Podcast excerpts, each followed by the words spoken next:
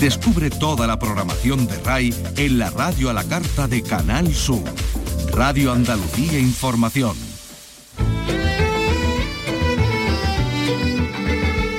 Andalucía es cultura. Con Antonio Catoni. Radio Andalucía Información. Buenas tardes, soy Fernanda de Utrera. Habría cumplido un siglo. Porque no llegaba primito mío nunca ahorita cierta. En su localidad se van a desarrollar actividades para recordarla, una de las mejores figuras del flamenco, del cante por soleá. Esta tarde va a haber un acto público en el monumento que comparte con su hermana Bernarda, como nos han contado en el ayuntamiento. Por la tarde pues tendrá lugar un encuentro con autoridades, el pueblo en general, la familia, críticos aficionados del mundo del flamenco y como no los medios de comunicación, pues para poner en valor a estas hermanas, para poner en valor el año que no, nos espera por delante y presentar la programación que se está preparando. Abordamos la relevancia de su figura junto a Manolo Curao y de una leyenda a una voz actual y muy distinta a la de Estrella Morente.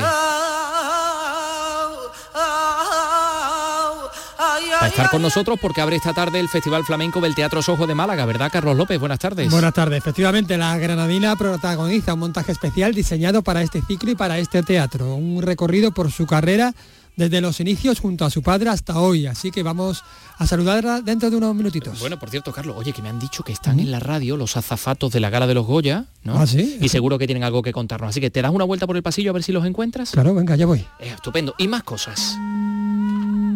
Indira, la última novela de Santiago Díaz. Vicky Román, buenas tardes. Buenas tardes. Y tras el éxito del Buen Padre y de las otras niñas, el guionista de cine de televisión y escritor Santiago Díaz nos trae ahora una historia de violencia de género, de narcotráfico y que se convierte en el mayor desafío para su protagonista, para la inspectora Indira Ramos.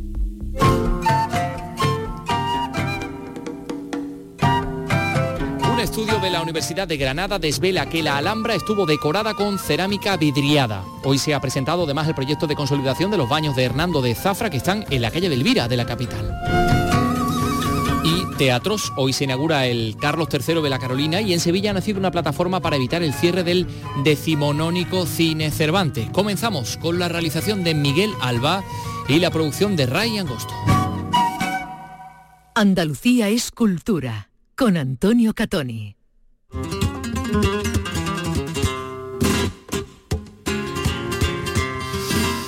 Esta música que nos lleva directamente a Utrera porque es la figura que queremos abordar, pero claro, la actualidad es así. Y en estos momentos Mario Vargallosa se dirige a los académicos de Francia. Ahí lo van a escuchar ustedes hablando seguramente en francés, evidentemente. Bueno, esta es, esta es la llegada del rey, eh, del rey Juan Carlos. Ahí está. La tenait pour la plus originale et consistante. Et le gens frivoles aussi l'adoraient. En y voyant la consécration de leur rêve, ce voyage à Paris qui, d'un point de vue artistique, Claro, porque a esta hora, como están ustedes escuchando, el escritor hispano-peruano, premio Nobel, pues ingresa a la Academia Francesa. Primer escritor que lo hace sin haber escrito en francés y rebasando con sus 86 años de edad la edad máxima para ser académico, fijada hasta ahora en 75. En esa ceremonia que se está desarrollando en el anfiteatro del Instituto Francés también está el rey emérito, como les hemos contado, invitado expresamente por el escritor, ¿no, Vicky?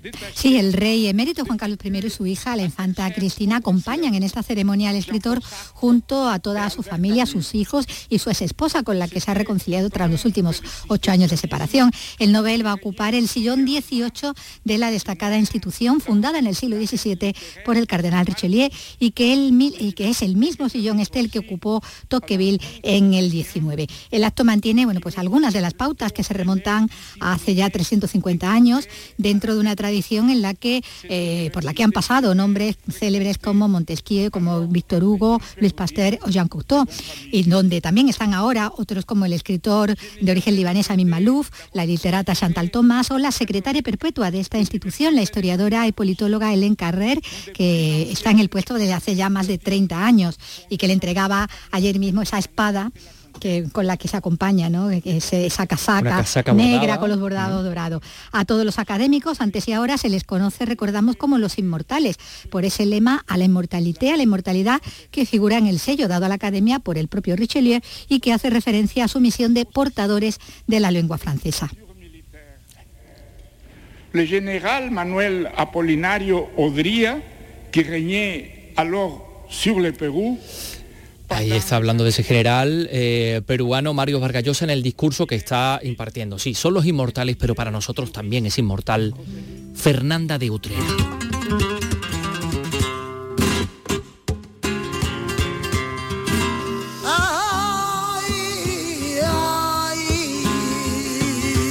Se cumplen 100 años de su nacimiento, de este referente auténtico. Eh, como les decíamos, hay una serie de actividades que van a conmemorarlo en, en- junto al monumento que hay en, en Utrera. Eh, y además se va a estrenar Fernanda y Bernarda, un centenario de dos voces eternas, una pieza audiovisual para recordar las, las voces de estas hermanas que representa y que repasa pues, las eh, figuras. eh, y que incluye además una soleá para cello interpretada por Israel Martínez Melero a cuatro voces con arreglo de Juan Manuel Bustos. Creo que tenemos ahí ese sonido también de ese tráiler. Bueno, luego lo vamos a buscar. En cualquier caso, queríamos abordar la figura de Fernanda de Utrera con Manuel Curao, que es el alma de flamencoradio.com y de Portal Flamenco, que viene pisándonos los pies a las 4 de la tarde. Manolo, ¿qué tal? Muy buenas tardes.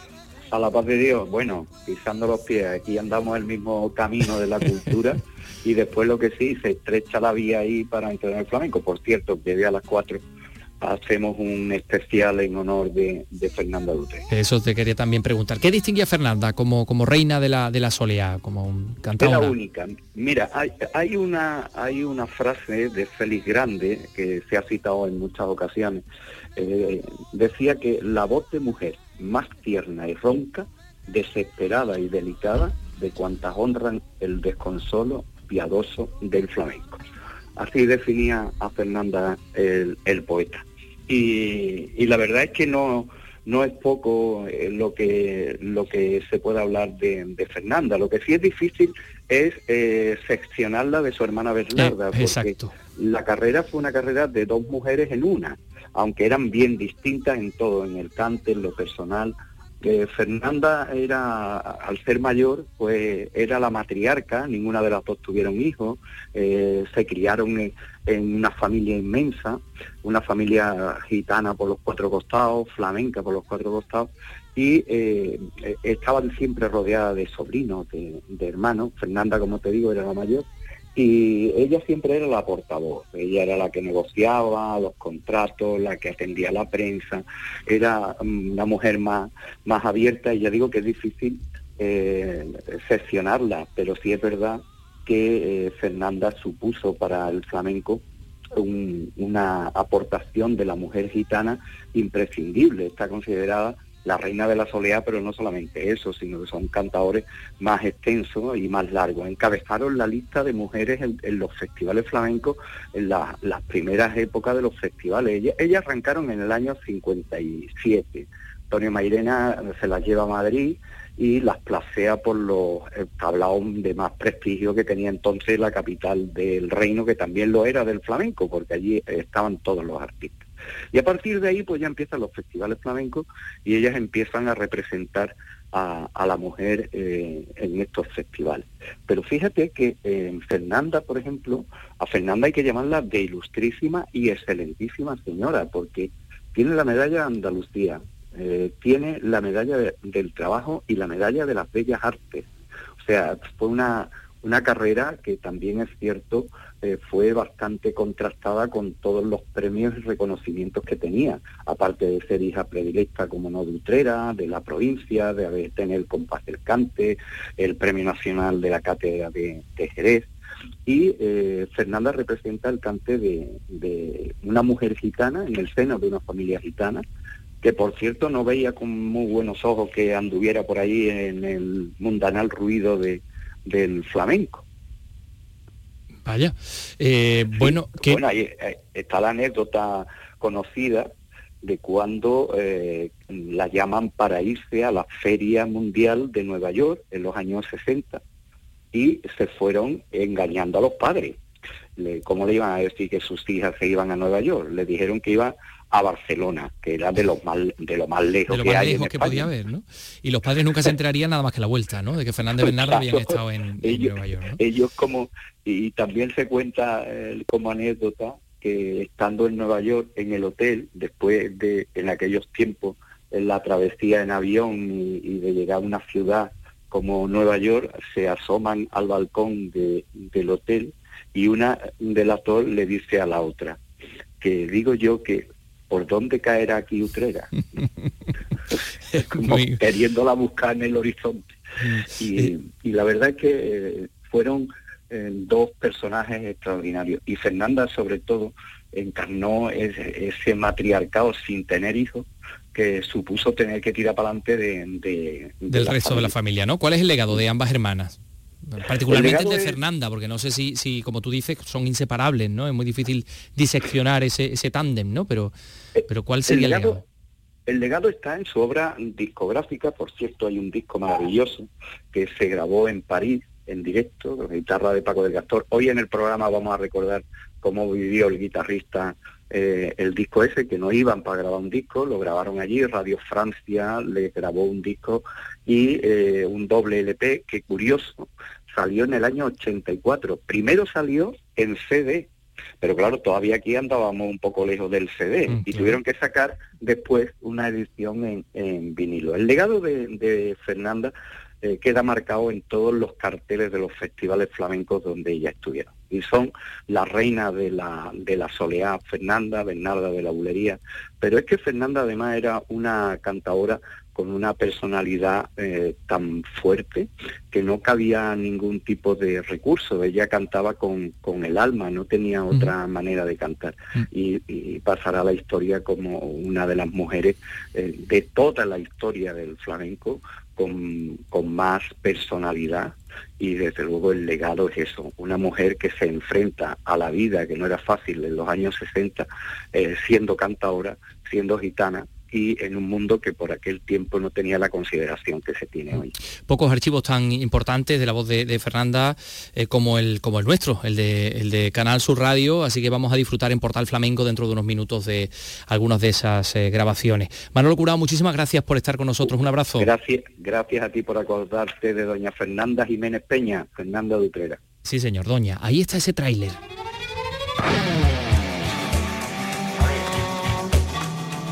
Ti, Utrera, que tu raíz las envuelve y sus ecos te abrazan. Tú levantas sus almas, ellas son arco y lanza. La rabia de Fernanda te lucha, el quejío que no cesa aunque le falten las fuerzas. Si no tuviera yo esa voz, no sería Fernanda Utrera. Si no tuviera yo esa voz, no sería Fernanda Utrera. Dice en este, en este eh, tráiler, ¿no? En este audiovisual, o es el anuncio del audiovisual que se va, que ha organizado Utrera para celebrar este, este centenario. Bueno, pues Fernanda de Utrera como mm, argumento principal, como un pilar importante en la actualidad de la cultura en el día de hoy, sin duda alguna. Por cierto, también podemos contar que ya hay fecha para las primeras jornadas de flamenco que llevan el nombre de otro grandísimo, Paco de Lucía. Se van a celebrar en Algeciras entre el 3 y el 5 de marzo. Mientras esperamos que eh, Carlos López encuentre a los azafatos de los Goya, escuchen esta información de Susana Torrejón. Esta primera edición estará dedicada a la memoria del guitarrista después de cumplirse el 75 aniversario de su nacimiento y 9 de su muerte. Flamencólogos, historiadores y guitarristas pondrán en valor al maestro de la guitarra y recordarán su trabajo con otros grandes de la música o su aportación al flamenco. Pilar Pintor es la concejal de Cultura en el Ayuntamiento de Algeciras. Tendrán un puro sabor algecireño con grandes artistas, con nuestros guitarristas, pero que también contará con las primeras figuras conocedoras del arte de la guitarra y del flamenco. El director del Instituto Andaluz del Flamenco, Cristóbal Ortega Marto, será el encargado de inaugurar estas jornadas en las que desgranará la nueva ley del flamenco.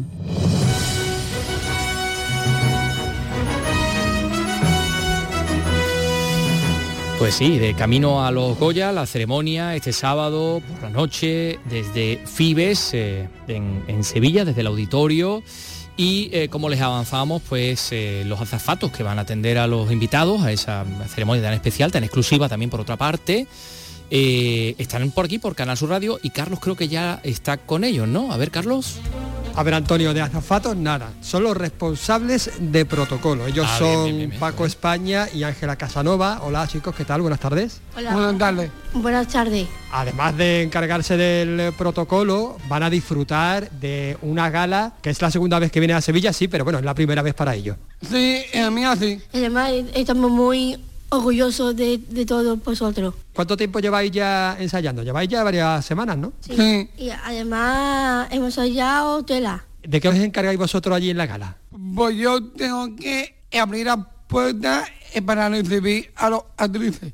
Yo estoy en el fotocall, yo le digo, sígueme, por favor. Eh, ya yo me aparto, ya la famosa se pone en el medio a hacerle fotos y, y yo me tengo que esperar al otro turno, me tengo que ir al coche y, y tengo que decir buenas tardes, sí por la tarde, sí por la noche, mm, buenas noches, señor o señora. ¿Tenéis que llevar alguna vestimenta particular? ¿Cómo vais vestidos? Pues yo tengo una camisa blanca, jaqueta negra, y zapato negro y también una corbata negra. Yo sin corbata, que yo voy lo, lo mismo que los chicos, en blanco y eh, color negro, y los zapatos que sean muy cómodos.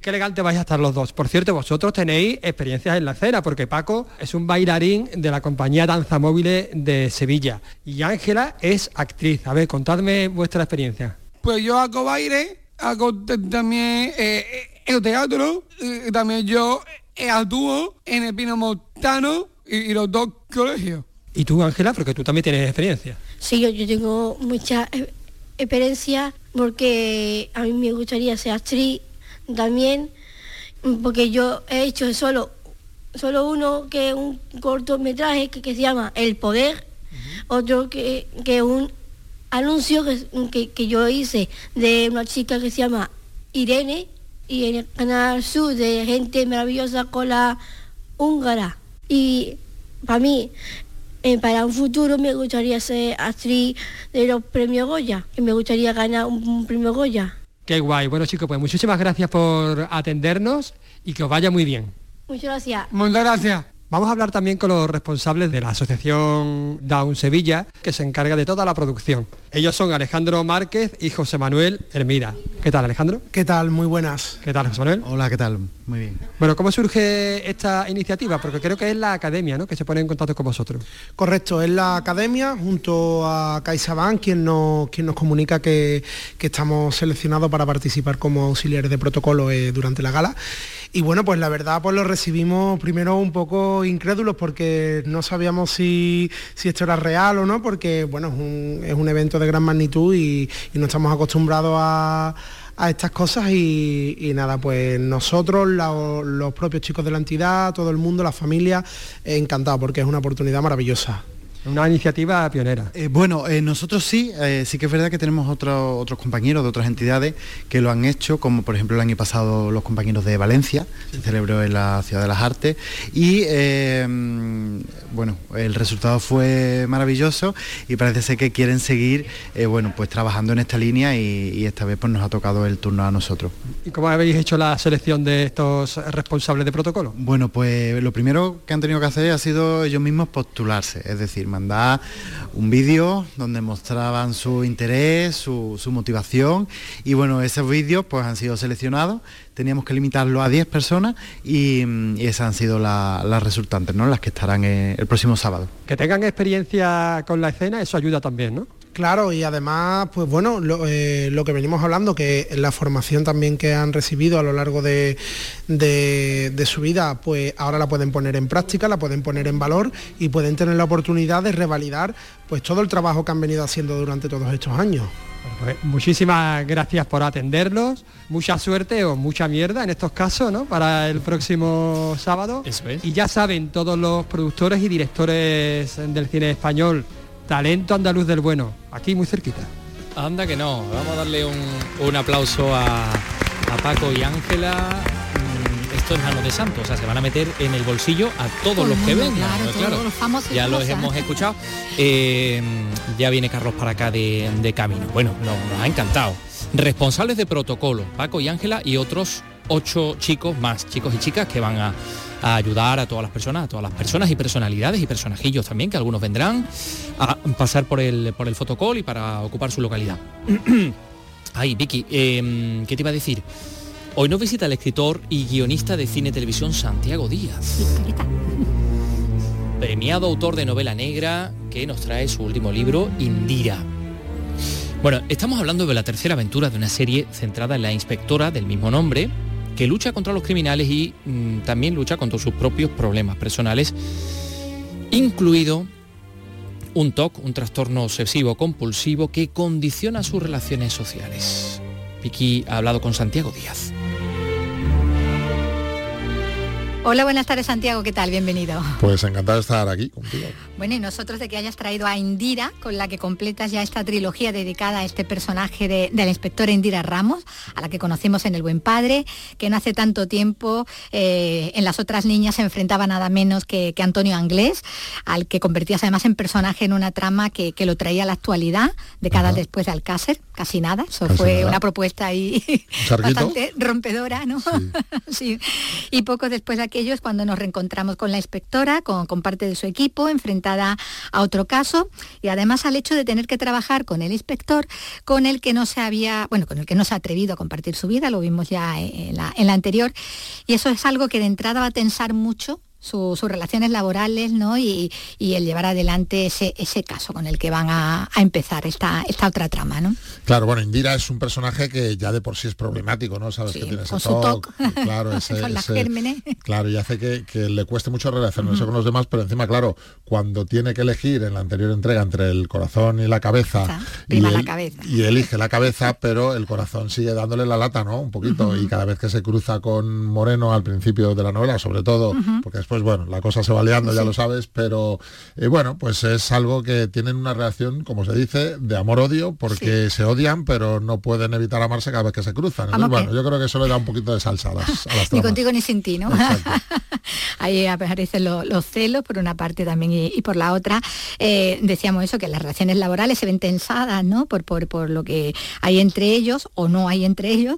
Las personales no están tampoco más distendidas, con él ejerciendo además paternidad frente al marido, cuestionando esa proclamada vida de mujer felizmente casada, ¿no? Que ella está poniendo por delante siempre, ¿no? Sí, sí, es que, fíjate, es, la vida moderna, ¿no? Que hay, hay parejas que rompen, que empiezan otras parejas, entonces al final los niños, pues no es que sean una moneda de cambio, ¿no? Pero sí muchas veces están eh, el, novio de la, de la madre pues está en una situación complicada porque está el padre también, pero a su vez, eh, bueno, en fin, son las cosas pues que ocurren, ¿no? Y que, que yo creo que es bonito retratarlo en las novelas y poder bueno, dar un punto de vista y, poder verlo en primera persona, ¿no? Que es lo bueno que tiene este tipo de novelas, que puedes contar muchas cosas y sobre todo puedes asistir a lo que sucede en primera fila cosas que ocurren, como dices, ¿no? en la vida real, que, y que se da no solo en el personaje de Indira y, Ramos, sino uy, Ramos y, Moreno, sino también en otros personajes. Eh, bueno, en este punto, como decimos, están sus relaciones al comienzo de, la historia, una vez que en la anterior ella había decidido entre los dos hombres que la, que la rondaban, pero siguen unidos, como decimos, por esa hija que comparten y con la que, bueno, los dos tratan de hacerlo lo mejor posible, ¿no? Sí, sí. Como pueden. Como pueden, sí. Bueno, eh, tú fíjate que en ninguno de los dos eh, son dos personajes que ninguno de los dos esperaba ser eh, padres y, fue de Indira rehuía cualquier contacto físico, o sea que cuando se quedó embarazada para ella fue una sorpresa enorme, bueno, fue una noche loca que, ocurrió en su en, la primera novela, en El buen padre, ¿no? Y entonces, pues cuando se queda embarazada, tú fíjate una persona que tiene esa versión por los microbios y la, pensar que tiene que, cambiar, pañales y, mocos y piojos, pues tú imagínate, para ella eso suponía un mundo, ¿no? Y Moreno, pues tampoco era una persona que tuviese en mente eh, ser padres, pero yo creo que, bueno, como a todos los que son padres, ¿no? En un momento dado, o madres, eh, pues su vida cambia totalmente y aunque no se lo esperaban o aunque no fuese algo buscado, lo más normal, lo más habitual, lo más natural, es que después se vuelquen con él y que pase a ser la prioridad de sus vidas, y es lo que les ocurre. Es lo que les va a pasar, porque tiene mucha importancia el personaje de, la, de la niña, ¿no? de, la, de, la hija de, ambos, como decíamos, bueno, ella está remontando ese toque que tiene, ¿no? que, eh, que bueno, parto y crianza aparte le ha, le ha deparado super momento cuando se cayó en esa fosa séptica, ¿no? que eso ya es el colmo para, para alguien con TOC que ocurría en la, en la primera. Y ahora, como decimos, la encontramos teniendo que trabajar con el padre de su hija, aunque cada uno con su propio equipo, para esclarecer la muerte de cinco personas, aparentemente sin ningún nexo, enterradas en un solar un hallazgo casual que va a tener muchas ramificaciones con, con más víctimas, eh, porque el azar juega mucho aquí, ¿no? El azar, por ejemplo, para que aparezcan, ¿no? Y se les encuentre los cuerpos y luego todo, ¿no? Lo que ha Claro. llegado hasta ahí, ¿no? Sí, que, que hablábamos de las vidas personales de, de los de pero no nos olvidemos de que es una novela eh, de, Mm, hay mucho- hay una- un muchas thriller, hay, ahí. claro, hay, hay muchas cosas. Y sí, efectivamente, el caso principal es que eh, durante las excavaciones para hacer una urbanización, pues de repente encuentran varios Cinco. cadáveres, ¿no? Y cinco cadáveres y se dan cuenta de que son eh, pertenecen a personas que no se conocen entre ellos, pues, de diferentes partes de España, eh, de diferentes edades. Entonces, claro, lo único que mm, saben es que les mató la misma persona y están enterradas en el mismo lugar en diferentes eh, Época, momentos. momentos. sí. Claro, entonces es un rompecabezas que tienen que meterse ellos y averiguar qué les une para eh, que hayan terminado así, ¿no? Entonces, bueno, a mí me gusta, ya sabes que en mis novelas me gusta ir para atrás, para, Para adelante, adelante, los sí, sí, flashbacks no, y tal, y bueno, eh, cuento la vida de estas víctimas, eh, intentando que ellos, eh, bueno, contándole a los lectores, pero también a la vez los, los policías investigando cuál es el punto en común que los unen, en qué lugar se pudieron ver o encontrar. Decía antes, ¿no? Bueno, que ahí aparece que ese hallazgo va a llevar a después a que haya también más muertos y de hecho muertos no van a faltar esta novela. No. Yo creo que es donde más hay de todas las tuyas. ¿eh? Yo Yo, creo que me sí. pongo a contar y. Sí, es, es algo que eso es como comer pipas, ¿no? Empieza a matar gente y no paras. Sí, sí, no, sí, hay, hay unos cuantos. muchas sí. muertes gratuitas también. ¿no? Sí, no, a ver, eh, hay, hay muchos porque hay también Claro, una, una trama en la hay, cárcel claro. y, y un motín enorme. Hay, bueno, sí. En, en- en este tipo de novelas la salsa pues son los muertos, ¿no? Por desgracia.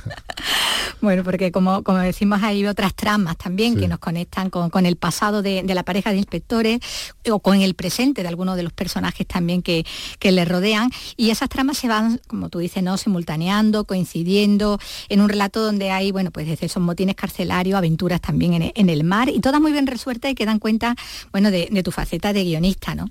Ahí está el guionista. Sí, yo, mira, llevo casi 30 años como guionista y yo no reniego de ello. Ahora, el- no lo sé qué tanto por ciento decir, pero el 80% de mi vida ahora mismo es las El- novelas, ¿no? Pero yo sigo vinculado al mundo de la tele y sigo haciendo mis guiones, y, pero es algo de lo que yo no reniego y que he aprendido muchísimo. Y todo lo que he aprendido... eh, Teniendo que mantener a los espectadores, ¿sabes? Porque los espectadores, y- claro, y, y hay una cosa que es horrible para los guionistas, que es el mando a distancia de la tele, que deberían quitarlos todos, porque en el momento en que alguien cambia de canal lo has perdido, probablemente, ¿no? Entonces, eh, tienes que utilizar una serie de técnicas para mantenerlos ahí, darles eh, muchas cosas que la historia avance, mantenerlos en tensión, eh, no meter paja, o sea, cosas que si las quitases no pasaría nada, pues eso hay que eliminarlo, ¿no? Entonces todo eso yo lo he aplicado a mis novelas, porque es mi aprendizaje en el mundo de la tele. Entonces eso es por lo que hace que la gente me diga Que sí, eh, que es un pasa- trepidante, ¿no? Claro, que hay muchas tramas cruzadas, que pasan muchas cosas. Hay una cosa que me encanta, que cuando me dice la gente, me lo he leído en 24 48 horas, que me encanta, porque dices, se han metido, pero yo para mis adentros pienso, jo. Claro, claro. Bueno, eso que como un maratón de, de capítulos de serie. claro, esa es la otra parte, claro. te lo lees en Se lo 48 lee. horas. Pero bueno, pero eso es una buena noticia. Yo creo que eso es que a la gente le está gustando. Claro que tú dices que está ese ritmo, ¿no? Ahí que, que- que hace que bueno que, que, que- no se abandone y que no se le dé al mando aquí a distancia. Exacto, ¿no? se y, siga, y una ¿no? cosa que a mí me encanta como lector, que es eh, yo leo en la cama, ¿no? Como, como mucha gente, ¿no? Como yo creo la mayoría, ¿no? Y, y de eso de, bueno, pues tengo 15, 20 minutos para leer o una hora y digo, bueno, voy a leer esto. Y al final, este tipo de novelas, o lo que yo he procurado y lo que me ocurre a mí con algunas es que nada, la esos planes, hasta, nada, que, esos planes se van. hasta que la acaba. Claro, no, no sé si hasta que la acaba, pero lo que eran 10 Sí, minutos sí, se convierten en media hora o 45. Ujú. Bueno, decimos, ¿no? Con esas trabas tan visuales, con tanto ritmo, con esa tensión dramática también eh, equilibrada. Bueno, la investigación los va a llevar a diferentes puntos, a, a los protagonistas. Uno de ellos va a estar a, bueno, muy cerquita, aquí en Sevilla, en, Sevilla, en Tomares, ¿no? sí. Que- no sé, es que tú has estado también en la Feria del Libro, ¿no? En Tomares. bueno, a ver, los escritores tenemos que, que tirar de sitios que conocemos Claro, y a mí claro, y me han invitado en- a Tomares, he venido un par de veces y, y es eh, bueno, pues es un sitio que me encantó y bueno, pues dije, pues ya que Tiene que aparecer. pues ya que lo- pues eso, tiene que aparecer. Bueno, aborda también eh, el mundo del cine, eh, bueno, un mundo también que conoces, con, con el personaje de, de una actriz, además con Goyas, mira, ahora que estamos Sí. eh, prácticamente... Sí, me gustaba, mira, eh, es lo que hablábamos antes, que este tipo de novelas, eh, como puedes, eh, tienes un abanico enorme de posibilidades en cuanto a tramas, en cuanto a historias que contar, eh, y, y tienes esa ventaja, ¿no? Que las vives en primera persona como lector eh, y participas en ellas prácticamente, y entonces a mí me atraía mucho el poder contar pues la vida de una actriz, pero no los focos, no lo que vemos. No, no, no, sino después en su sí, casa. su y, casa, su- y cuando además está ya en la edad en la que en empieza... una edad muy que eso lo he vivido yo con muchas actrices en, en las series en las que he trabajado pues que hay eh, pues hay una cosa que es horrible para, para ellas no que es que eh, llega un punto en el que dejan de ofrecerles papeles eh, de jóvenes Sí, son las pero madres. pero que tampoco Esas son tienen, las madres, tienen tampoco. aspecto de ser las madres que buscan a lo mejor entonces están en ese En limbo dique seco ahí. Que dicen y ahora qué hacemos no y es muy injusto porque probablemente sea el mejor momento de su carrera por aprendizaje y por todo y, y se encuentran con esto entonces esto es una actriz que ha ganado Goyas pero ya está en ese momento en que ya no la llaman tanto que tiene que pelear los papeles y, me gustaba contar una historia así pero a nivel personal de ella y de con su familia con sus hijos pues porque son personas normal al igual que un político que es lo También, mismo lo que te iba a decir, la Sí. política está ahí con un candidato presidencial en vísperas de elecciones, además, porque se desarrolla Claro. En Pues de eh, lo mismo, lo mismo. ¿A quién no le, no le resulta curioso ver cómo puede vivir un político o qué hace? No De lo que vemos en la atrás, claro, de claro. cámara para atrás, no lo que vemos en la tele, que eso lo sabemos todos, ¿no? Bueno, nos va a llevar también la, la trama por algunos barrios gitanos en Madrid, también por, por Ávila, con el personaje de JD, que es ese policía incorporado al grupo de la inspectora, que bueno, que aporta una mirada tan irónica como, como lúcida y atinada, ¿no? A todo lo que le rodea, quizás es el que Sí, me encanta. A su mí ese manera de- personaje, mira, es, es Indira. se nota que la has disfrutado. Mira, Indira me ha dado, sí, eh, Indira me ha dado muchas alegrías, ¿no? Como personaje, pues porque no lo puedo negar y, y me la sigue dando. Pero JD eh, en esta novela es el que más alegría me está dando porque es un policía gitano y he he intentado retratar una cosa que son dos mundos tan diferentes, pero a la vez tan cercanos y que hay eh, pues no sé si rechazo, pero por ambas partes. Y a mí me parecía que, que era bonito retratar un personaje que nadase entre esos dos mundos. O sea, JD es gitano, orgulloso de serlo, orgulloso de sus raíces, pero es que tiene vocación de policía. Entonces, en su comunidad es la oveja negra porque es policía y en la comisaría es la oveja negra porque es gitano. Entonces, él intenta... eh, Ahí tal, y me nadar parecía- entre dos aguas complicado, ¿no? es muy complicado, pero me parecía muy bonito contar esa historia, ¿no? Y de, de, pues, Como de humanizado también Claro, y- personaje. Y, poder entrar en ese, en ese ambiente gitano que eh, tiene mucho colorido, tiene muchas cosas bonitas que contar, pero yo no cuento solo lo bonito. También me meto en cosas pues, que están claro. obsoletas y que hay que, que, bueno, yo creo que ellos mismos también se están dando cuenta que hay que cambiarlo. Y bueno, creo que es este tipo de novelas es eso, que puedes hacer denuncia social y puedes contar un montón de cosas y a través de JD, que mm, sin ser personaje cómico, porque de hecho para no, mí no, es no, la trama digo, más dura. trama, sí, tiene la, la peor. Pero su contraste, sobre todo con Indira, pues a la gente me dice, me, he partido de risa. Con la réplica. Claro, por Indira, o sea, la primera vez que se encuentra en Indira, acordaos de que es eh, mm, con, con el toque de Sí, la sí, limpieza, el puede orden, todo. Y la primera vez que se encuentran, JD viene de una boda gitana de cuatro días, con tomates en los calcetines y, y tal, y para Indira supone un shock eso que dice, pero Dios mío. Entonces eso, ese humor lo aporta y en esta serie de novelas yo creo que es muy necesario. Eh, lo que decimos, claro, en algunos momentos alivia la tensión ¿no? de, ese, Totalmente, de sí. ese trabajo que tienen los protagonistas, que se llevan también a su casa además, la mayoría de las veces y que cada vez se van a ver más implicados, ¿no? Personalmente lo vamos a ver en los hechos que se van produciendo, porque Claro. cada vez le tocan más, más de cerca Claro. a todos, porque como decimos ocurren muchas cosas, pero claro, no podemos adelantar demasiado. porque No, es que esta novela tiene un problema además que a la, a la mínima nos metemos en spoilers. Eh, tú lo sabes, tú lo sabes. Y, y es que a la mínima, entonces, tú fíjate que estoy ahora pues hablando de la novela que acaba de salir hace poco y hay veces que me cuesta, me dicen, ¿qué, qué ocurre en esta novela? Y, tengo que decir lo típico de... Es el caso más difícil el que se enfrenta Indira, porque es algo que le afecta personalmente, Claro. es algo que Le toca Indira eh, no es la misma al principio de la novela de lo que será, o sea, cambia su vida para siempre, ¿no? Eh, pero, pero poco más puedo contar. Ya, ya, ya, ya. Bueno, y no lo podemos contar, eso hay que entrar eh, en la novela, habrá quienes estén, quien les guste mucho, quien no les guste nada, porque como siempre hay variedad de, de opiniones, de eso tú ya tienes también experiencia, Sí. porque vienes de esa polémica que se creó con, con la serie Escándalo, que la Ah, gente, sí, sí. bueno, los comentarios llegaron en las redes previos incluso al estreno, ¿no? O sea que tú ya estás acostumbrado.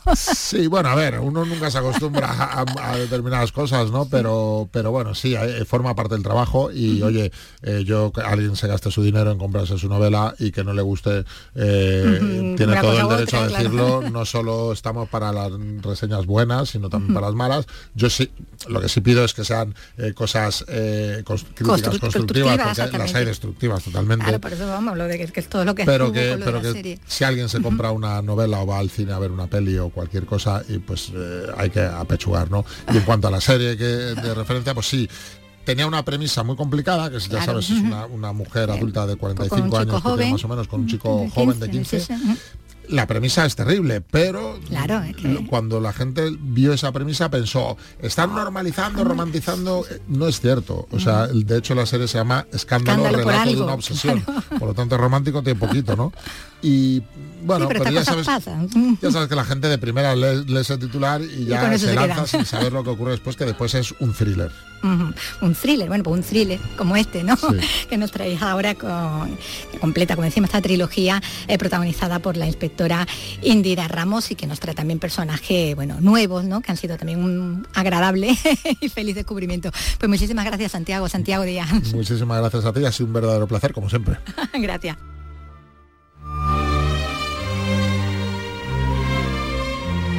La revista de Radio Andalucía Información tienes el repaso a la actualidad del día. La última hora, conexiones en directo, información especializada, música. Tu programa de tarde en Radio Andalucía Información es La Revista. De lunes a viernes, desde las 5 de la tarde, con Beatriz Rodríguez. Radio Andalucía Información. Andalucía es cultura, con Antonio Catoni.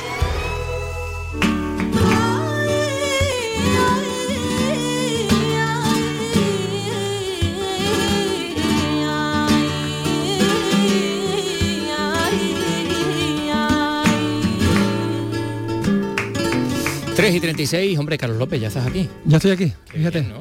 Bueno, estaba, estaba cerca, ¿eh? Estaba No estamos muy lejos. No muy has tenido que irte muy lejos No, no. para hablar con los responsables de protocolo de la gala de los Muy Goya. bien, así me gusta. Responsables de protocolo, efectivamente. he aprendido, he aprendido a decirlo. Muy bien. Con Pablo y eh, Ángela. Ángela, eso. es. Bueno. Y, a- Em, eh, y son actores. También. Sí, pues son muy que- grandes, pero es que ahora también tenemos una persona que es muy Hombre, grande. grandérrima. Sí, esta mujer que están ustedes escuchando, Estrella Morente.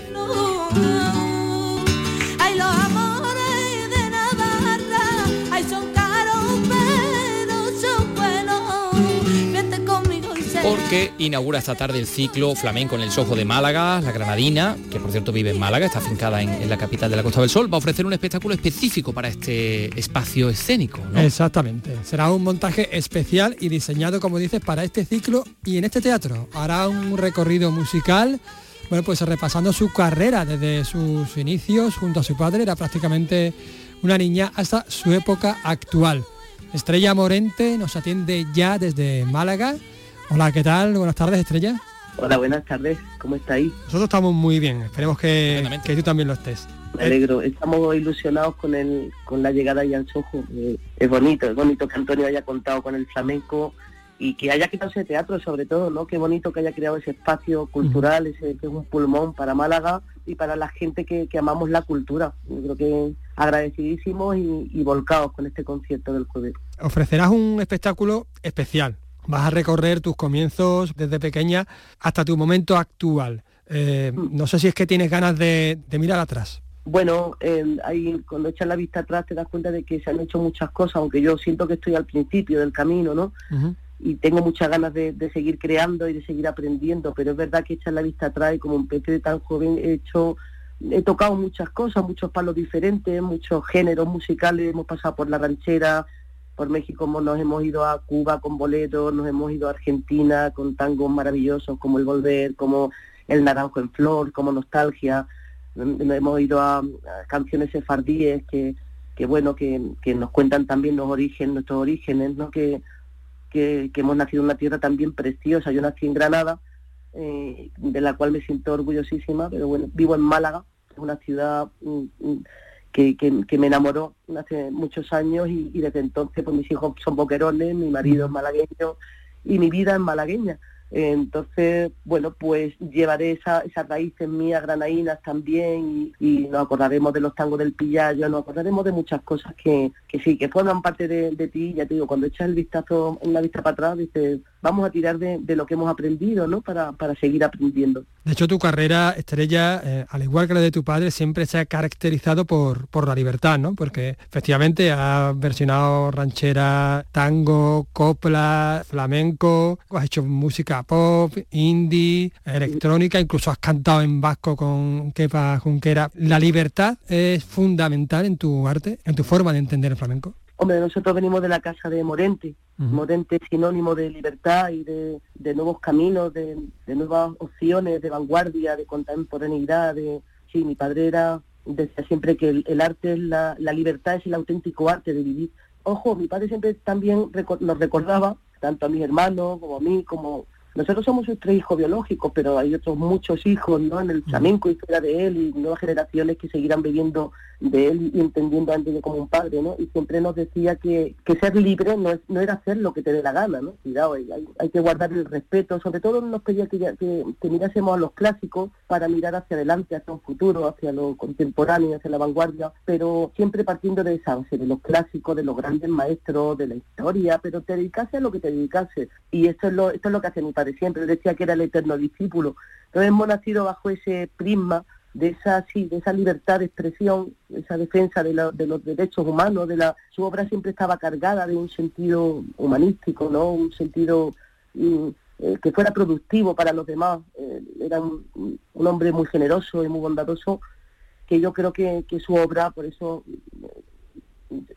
era, era mágica, era magna y, y eso le catapultó a la historia de manera directa, ¿no? Me gusta mucho lo que has dicho de hijos no biológicos, ¿no? Hijos artísticos de Morente, efectivamente, ¿no? Y lo tenemos en todas estas nuevas jornadas de flamencos que investigan desde la raíz, ¿no? Pero me hace mucha gracia porque tu padre también al mismo tiempo huía de ese halo de superioridad, ¿no? Que quizás algunos artistas tenían, ¿no? Decía, yo recuerdo una frase que decía, yo soy un obrero del arte, ¿no? Que a mí me parece estupendo. ¿no?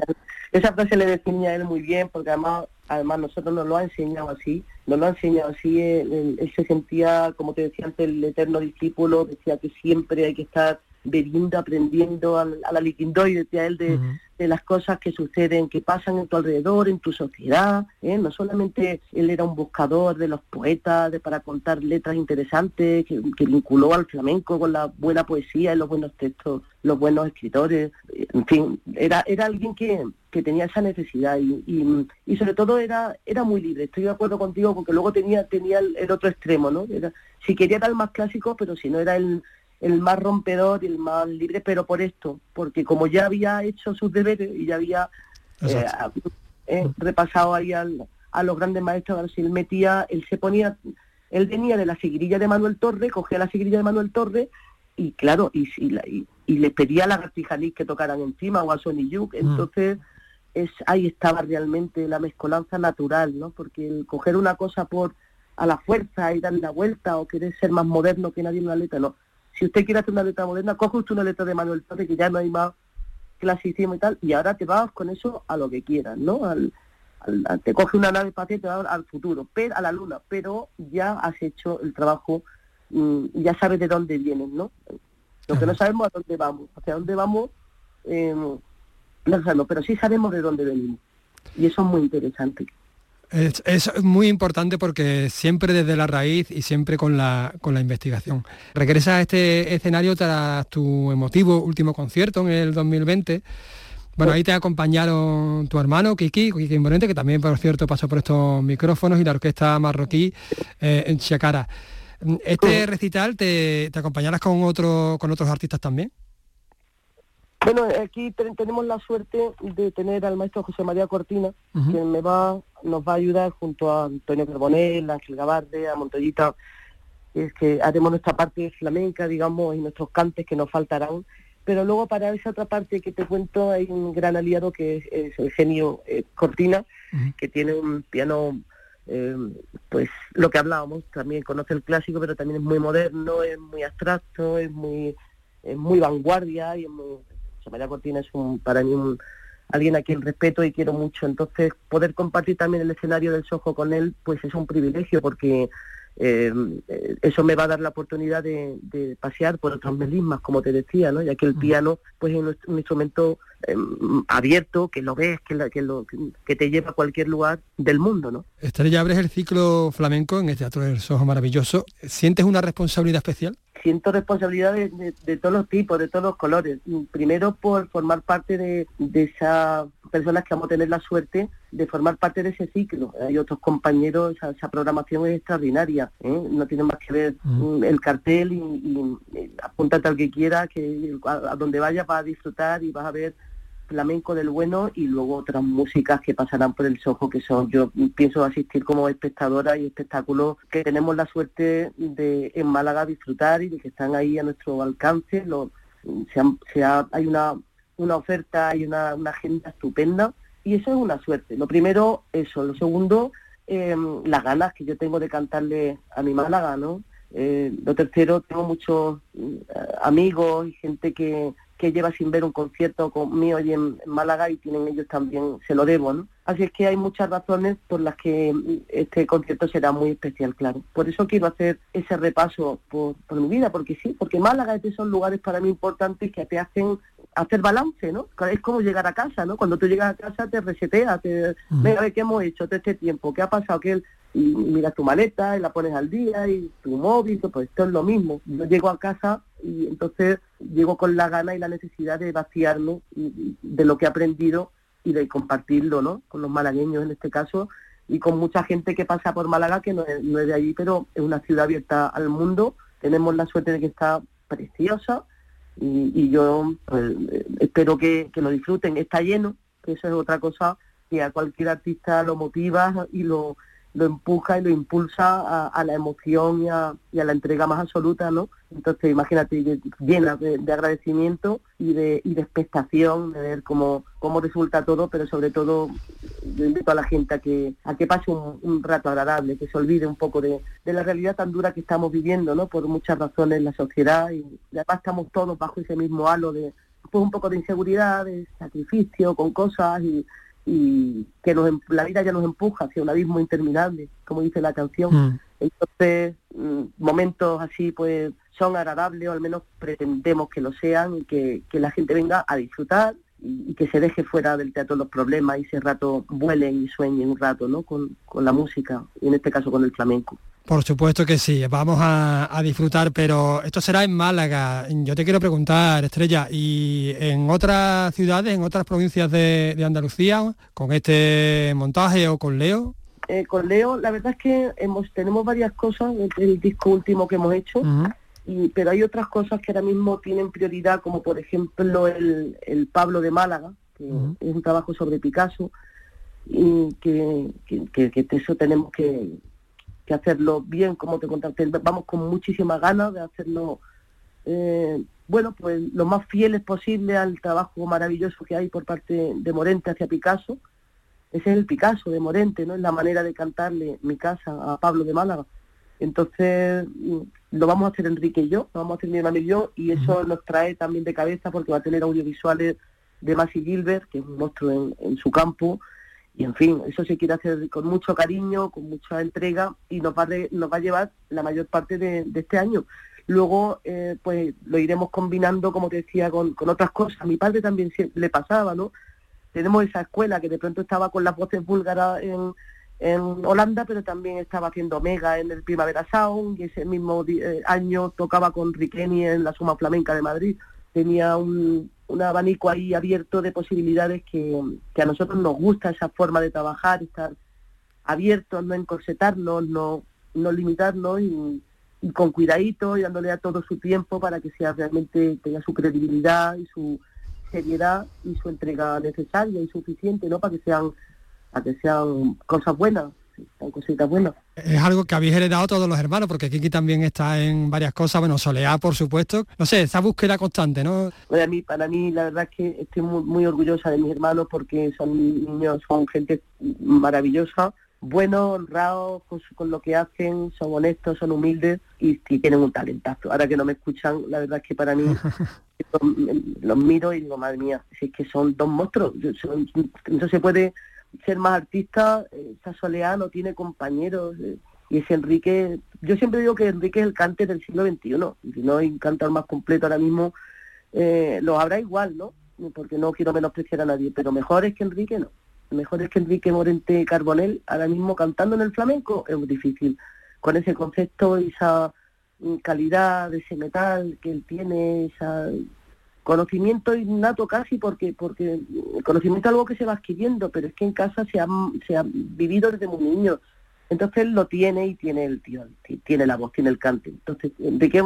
El cante del siglo XXI y Soleá, Soleá es la voz de cristal y fuego. Soleá es es tan arrebatadora como tan como el fuego y tan frágil y tan sutil, tan especial como un cristal, ¿no? De Bohemia, es, un- es- es lo que quiere hacer. Entonces, para mí, de verdad, es un es, precioso poder mm, hablar así de ellos porque eso significa que mis padres pues no han dejado una- un camino, sobre todo de sentimientos y de valores importantes para, para disfrutar la vida, que la vida es muy cortita y contra más tranquilo y más sencillo mm, sea, más la disfruta. Mi padre era eso, eh, mi padre era, aparte de ser el máximo creador del, del cante flamenco y de, de otras músicas y de, otra, y de la cultura en general, ¿no? porque era alguien magno, creador infinito, eh, mm, era alguien muy humilde, muy generoso, Carlos, muy, muy noble y muy, normal, entonces eso, esa sencillez eh, ha sido algo que ha sido nuestra mejor herramienta, nuestra mejor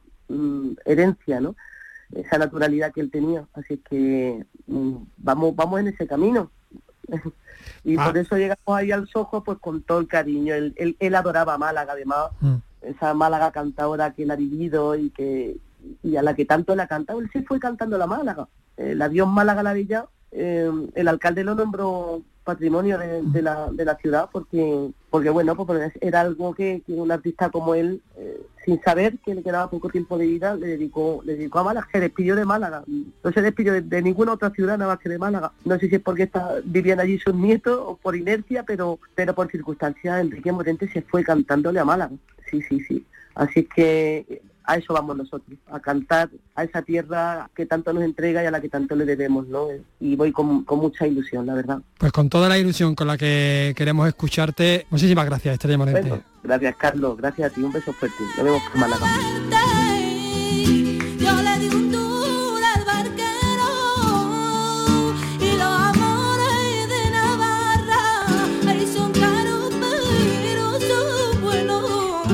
El Carnaval de Cádiz sigue estando en Radio Andalucía Información. Disfrútalo en Carnaval Sur, el programa del concurso de agrupaciones del Carnaval de Cádiz que te lo cuenta todo, todo. Carnaval Sur, tu palco del carnaval, con Fernando Pérez. Hoy, desde las 8 y 25 de la tarde, en Radio Andalucía Información y Canal Sur Radio Cádiz por FM. Y por internet, a través de nuestra web, nuestra aplicación móvil y por nuestra plataforma Canal Sur Más. Desde Cádiz para Andalucía, España y la humanidad, muy buenas noches, buena gente.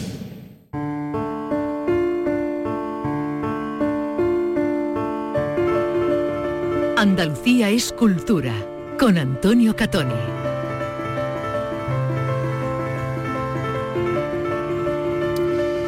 Esta noche se inaugura el Teatro Carlos III de la Carolina y en Sevilla, por otra parte, se ha presentado hoy una plataforma para salvar otro teatro. Bueno, otro teatro cine estamos hablando, porque es Cervantes es cine. Estamos hablando del Teatro Cervantes que luego se convirtió en cine, ¿no? Un teatro de 1873, el más antiguo de Sevilla. Bueno, pues lo que quiere esta plataforma es evitar el cierre de esta histórica sala del centro de la ciudad, que se mantenga como sala de cine. Nos lo cuenta en Sevilla Pilar González. La plataforma busca que la sala de cine siga abierta como sala de cine y no con otros usos culturales. Para ello está haciendo gestiones con los propietarios, con la empresa gestora y también con el ayuntamiento para buscar alternativas de gestión mixta con proyectos que implican la participación ciudadana y de las administraciones. Ya hay modelos en otras ciudades que se pueden seguir aquí, como cuenta el portavoz de esta plataforma, Rafael Jurado. desde las cooperativas de ciudadanos que son socios y hacen proyecciones a medida. Eso se hace en, Barcelona, por ejemplo, en Suncei o en Phenomena Experience, también en el Cine Embajadores de Madrid. Sevilla es una ciudad grande con tradición cinematográfica, ¿por qué no puede funcionar?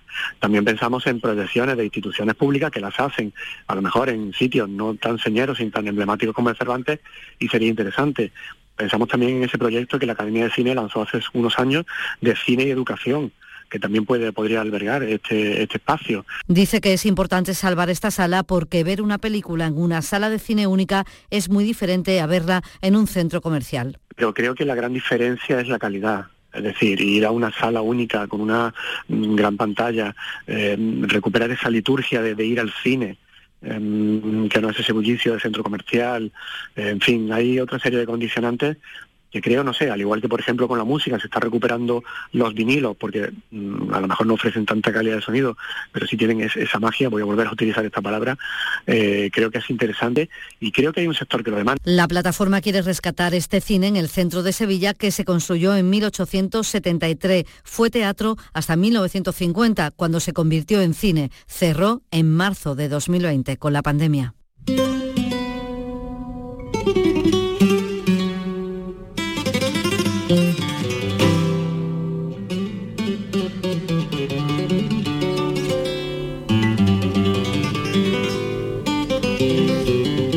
Noticia patrimonial del día es este estudio de la Universidad de Granada que desvela que espacios de la Alhambra, que ahora nos parecen bellísimos, como el Patio de los Leones y tantos otros, tuvieron en el pasado una decoración todavía más colorida. Estaban cubiertos por piezas de cerámica vidriada, que convertía al conjunto nazarí en una ciudad de cerámica llena de color.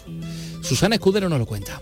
Durante cinco años, un equipo multidisciplinar ha estudiado exhaustivamente la documentación de la Alhambra sobre la cerámica que recubría la arquitectura del monumento, tanto la vidriada como la que no. Hasta 6.000 datos han obtenido de piezas como lucernas vidriadas en algunos de los baños, tejas de múltiples colores o incluso sumideros hechos de barro y, y vestidos de color. Y se han encontrado sorpresas, como explica María Elena Díaz, catedrática de Historia del Arte de la Universidad de Granada. También nos ha permitido saber que había espacios que hoy en día están sin piezas vidriadas, pero que en determinados momentos sí las tuvieron, como por ejemplo el patio de los leones, que aunque hoy aparezca casi desprovisto de estas piezas, se documenta que las tuvieron. Algo que también ocurría en el Palacio de Comares y otros espacios que ahora se nos muestran con otros ojos. Con esta investigación nos acercamos a la realidad, mucho más a la realidad de cómo fue la Alhambra en lo que a cerámica arquitectónica se refiere y la verdad que, al imaginarla y ver con todos estos datos sorprende aún más si cabe por la belleza que la engalanó en diferentes etapas de, de, su larga historia. El estudio también ha dado visibilidad a las alfareras de la Alhambra, mujeres que al quedar viudas y no tener un hijo varón mayor de edad podían continuar con el taller de alfarería de sus maridos. De sus trabajos surgían piezas únicas que embellecían el monumento.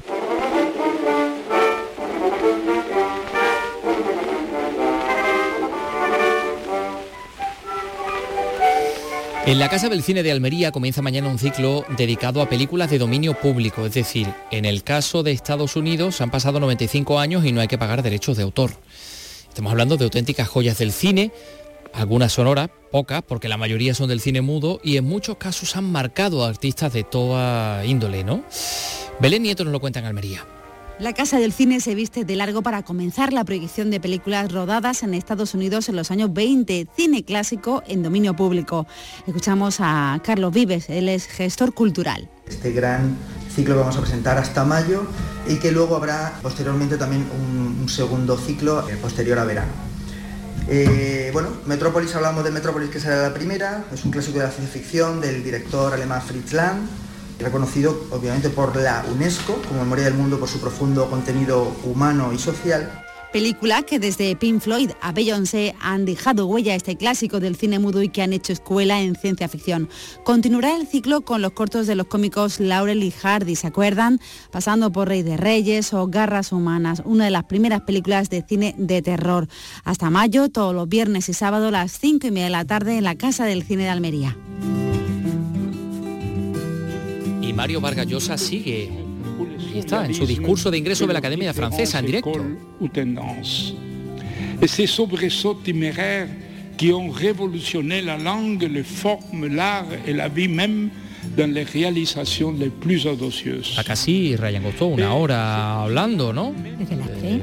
Desde las tres. Hemos abierto el programa con Mario Vargas Llosa y continúa en estos momentos el escritor hispano-peruano y premio Nobel de Literatura con ese discurso. Eh, bueno, pues eh, nosotros nos vamos a ir ya con música. Porque cumple 55 años un icono mexicano, cantante, actriz de telenovelas, series y programas de televisión. Nos referimos a Alejandra Guzmán.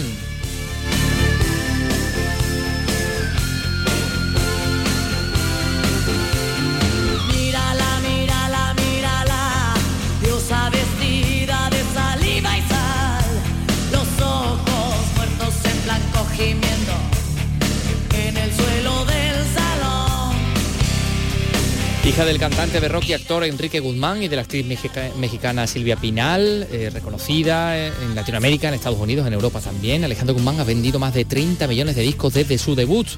Estamos hablando de una de las cantantes latinas con mayores ventas.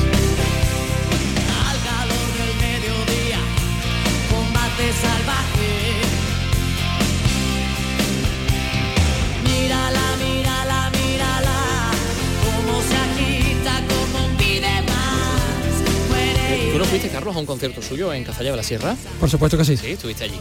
Bueno, pues mañana volvemos a a la las 3 de la de la tarde. Sí. Adiós, hasta mañana, adiós. Hasta luego.